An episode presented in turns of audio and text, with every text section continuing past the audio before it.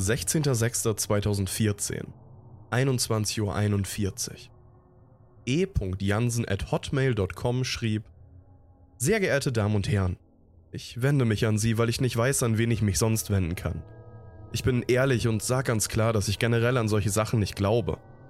Aber hier geschehen Dinge in letzter Zeit, die ich mir nicht so ganz erklären kann und die einfach auch an mir und meinen Kindern, 13 und 11, nagen. Ich möchte es mal kurz umreißen. Mein Name ist Erik Jansen. Ich bin 41 Jahre alt, von Beruf Industriemechaniker in Cuxhaven und habe zwei Kinder. Yannick, 13 und Lucy, 11 Jahre alt. Derzeit arbeite ich nicht und bin zu Hause, da meine Frau vor kurzem bei einem Autounfall verstarb und ich momentan einfach für die Kinder da sein möchte und auch muss. Ich saß damals mit im Auto, habe aber nur einige Knochenbrüche und ein Koma von zwei Wochen davon getragen. Das Ganze ist jetzt acht Monate her. Seit dem Tod meiner Frau ist es in unserem Haus irgendwie anders geworden. Das ist schwer zu beschreiben, Natürlich ändert der Tod eines Elternteils alles und wirbelt die ganze Familie durcheinander, schafft Traumata. Das ist mir bewusst, aber ich meine eher andere Sachen. Ich bin seit dem Unfall mit den Kindern alleinerziehend. Die Schwester meiner Frau und meiner Mutter unterstützen mich, wo es nur geht, aber das Kernfamilienleben findet zu dritt statt. Ich und meine Kinder.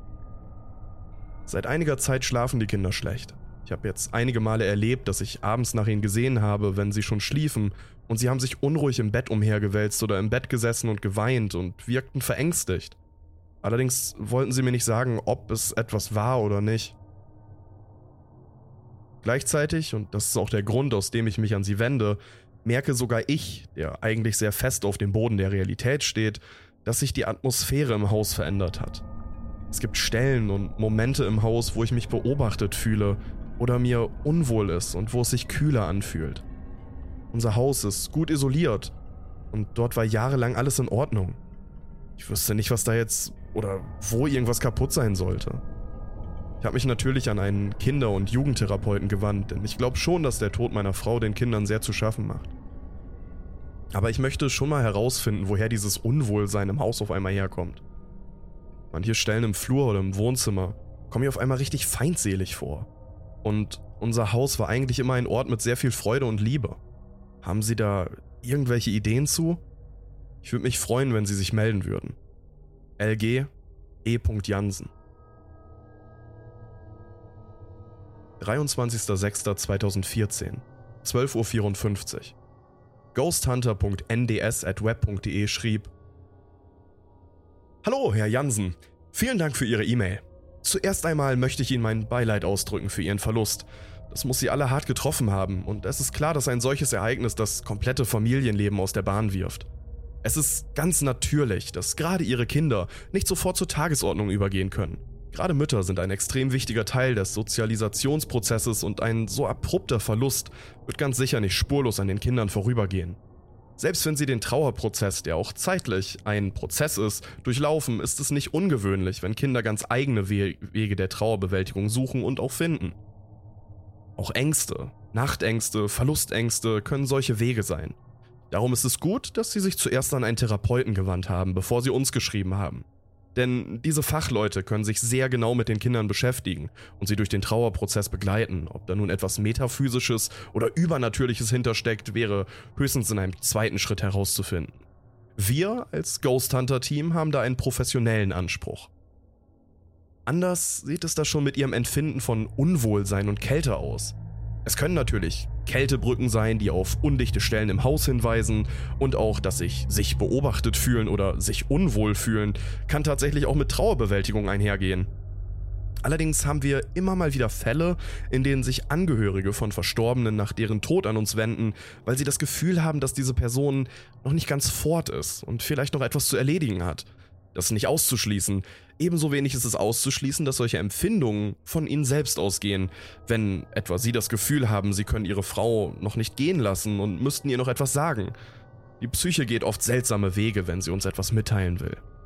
Aber all das können wir gerne gemeinsam herausfinden. Es ist gut, dass Sie sich an uns gewandt haben und wir im Gespräch sind. Ich schicke Ihnen mal als PDF im Anhang mit, wer wir eigentlich sind, wie wir arbeiten und vor allem, was wir unter Spuk, Geistern und Übernatürlichem verstehen, damit Sie sich mal ein Bild von unserer Arbeitsweise machen können. Und ich würde vorschlagen, wir bleiben in Kontakt. Für den Anfang würde ich mich freuen, wenn Sie mir mal eine Art Spukprotokoll der nächsten Woche einstellen. Schreiben Sie einfach alles, was Ihnen merkwürdig vorkam oder seltsam war, auf, damit wir ein genaueres Bild bekommen, was bei Ihnen los ist.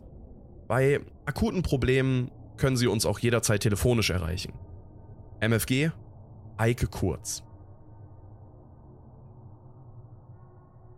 2.7.2014, 17.07 Uhr. e.jansen.hotmail.com schrieb: Hallo Herr Kurz, ich schicke Ihnen heute das besprochene Protokoll und hoffe, dass Sie vielleicht weitere Ideen haben, denn leider muss ich sagen, dass die Situation hier nicht besser geworden ist. Leider im Gegenteil. 23.06.22.15 Uhr etwa. Ich habe nach den Kindern gesehen. Die Kleine schlief. Als ich in Yannicks Zimmer gegangen bin, nachdem ich angeklopft hatte, lag er weinend unter seiner Bettdecke. Ich konnte ihn nicht trösten. Er rollte sich einfach zusammen und schwieg, bis ich wieder ging. Ich bin dann nach unten ins Wohnzimmer gegangen und habe dort Poltern aus dem Schlafzimmer von mir und meiner Frau gehört. Ich bin hochgegangen, doch habe nichts finden können. Die Kleine schlief weiterhin und Yannick weinte weiter im Bett. Ich habe noch eine halbe Stunde abgewartet und nochmal nach ihm gesehen. Er schlief. Sonst hätte ich die Oma angerufen. 24.06.8.50 Uhr. Heute waren die Kinder in der Schule und ich bin in die Küche gegangen, um mir Kaffee zu holen. Als ich wieder ins Wohnzimmer ging, standen die Hochzeitsfotos von mir und meiner Frau umgedreht im Regal, also so, dass man sie nicht mehr sah. 25.06.22.11 Uhr. Ich war gerade bei den Kindern. Yannick schlief. Lucy war wach und strahlte mich an und erzählte und erzählte. Sie drückte mich und winkte mir noch nach, als ich das Zimmer verließ. Das war das erste Mal seit dem Unfall, dass ich sie so fröhlich erlebt habe. Es war halt ein total merkwürdiger Zeitpunkt. Als ich wieder unten im Wohnzimmer war, hörte ich oben eine Tür schlagen. Ich ging nachsehen. Der Junge saß im Bett und starrte mich erschrocken an.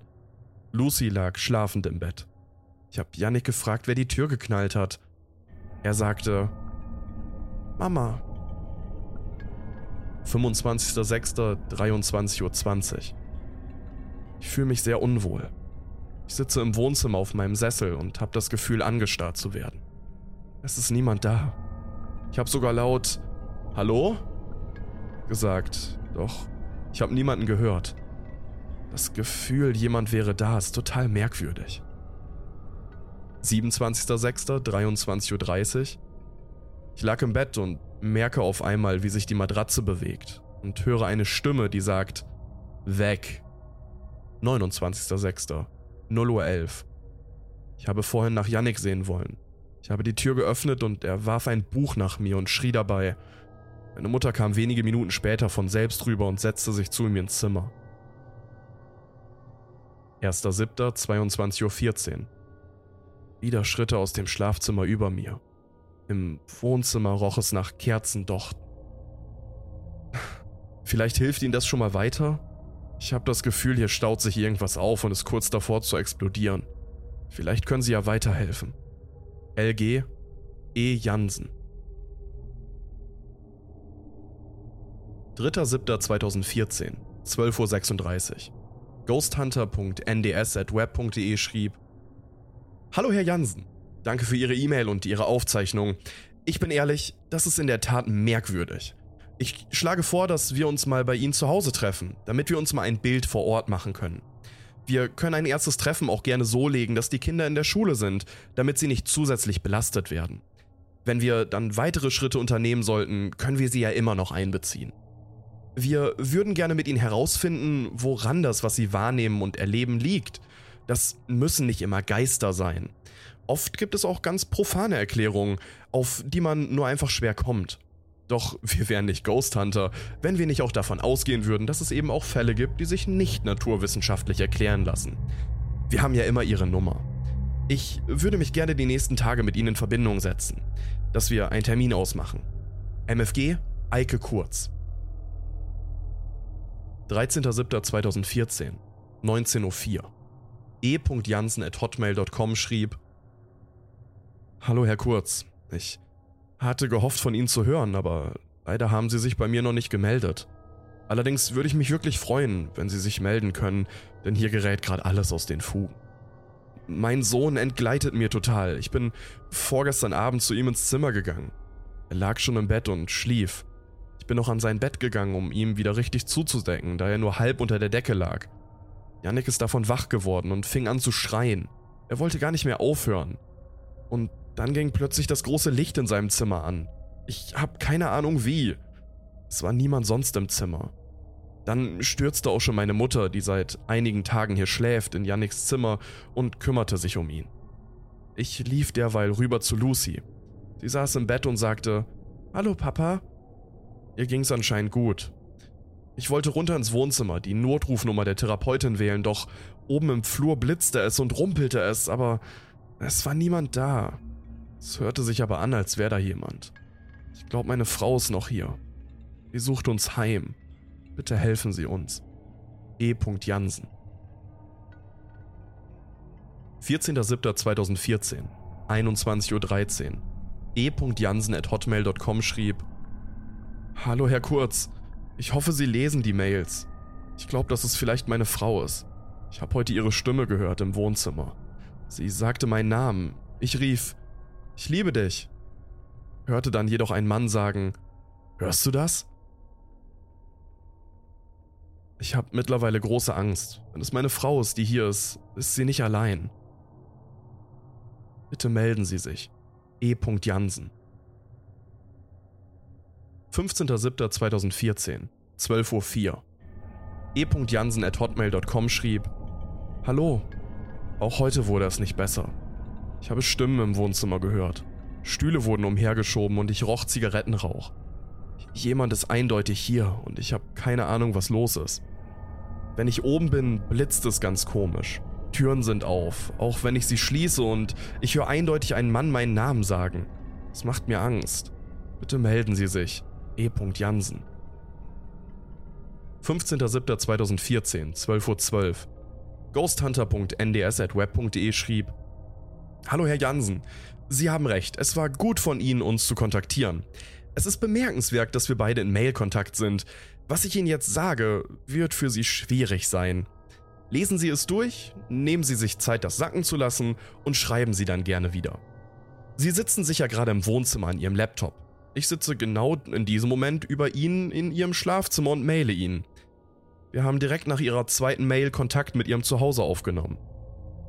Allerdings sind nicht Sie ans Telefon gegangen, sondern Ihre Frau. Sie ist aus allen Wolken gefallen, als ich ihr sagte, ich hätte Mails von Ihnen bekommen, denn, Herr Jansen, nicht sie ist es, die beim Unfall gestorben ist. Es tut mir leid, das zu sagen. Sie sind gestorben. Nicht Ihre Frau ist es, die nachts ihren Sohn ängstigt. Wenn Sie in sein Zimmer kommen und sich an sein Bett setzen, dann sind Sie es, die ihm Angst machen. Denn Sie sind es, der in diesem Haus umhergeht. Unser Team hat versucht, mit ihnen auf die herkömmliche Weise Kontakt aufzunehmen, über Kameras, Tonbandaufnahmen, Gespräche. Das Blitzen, was sie gesehen haben, wird der Kamerablitz gewesen sein. Doch der einzige Weg, der funktioniert, ist dieser Mail-Account. Verstehen Sie, was ich Ihnen sagen möchte? MFG Eike Kurz. 15.07.2014, 12.17 Uhr. Ghosthunter.nds.web.de schrieb: Herr Jansen? Kommen Sie dort gerade die Treppe herauf? MFG Eike Kurz.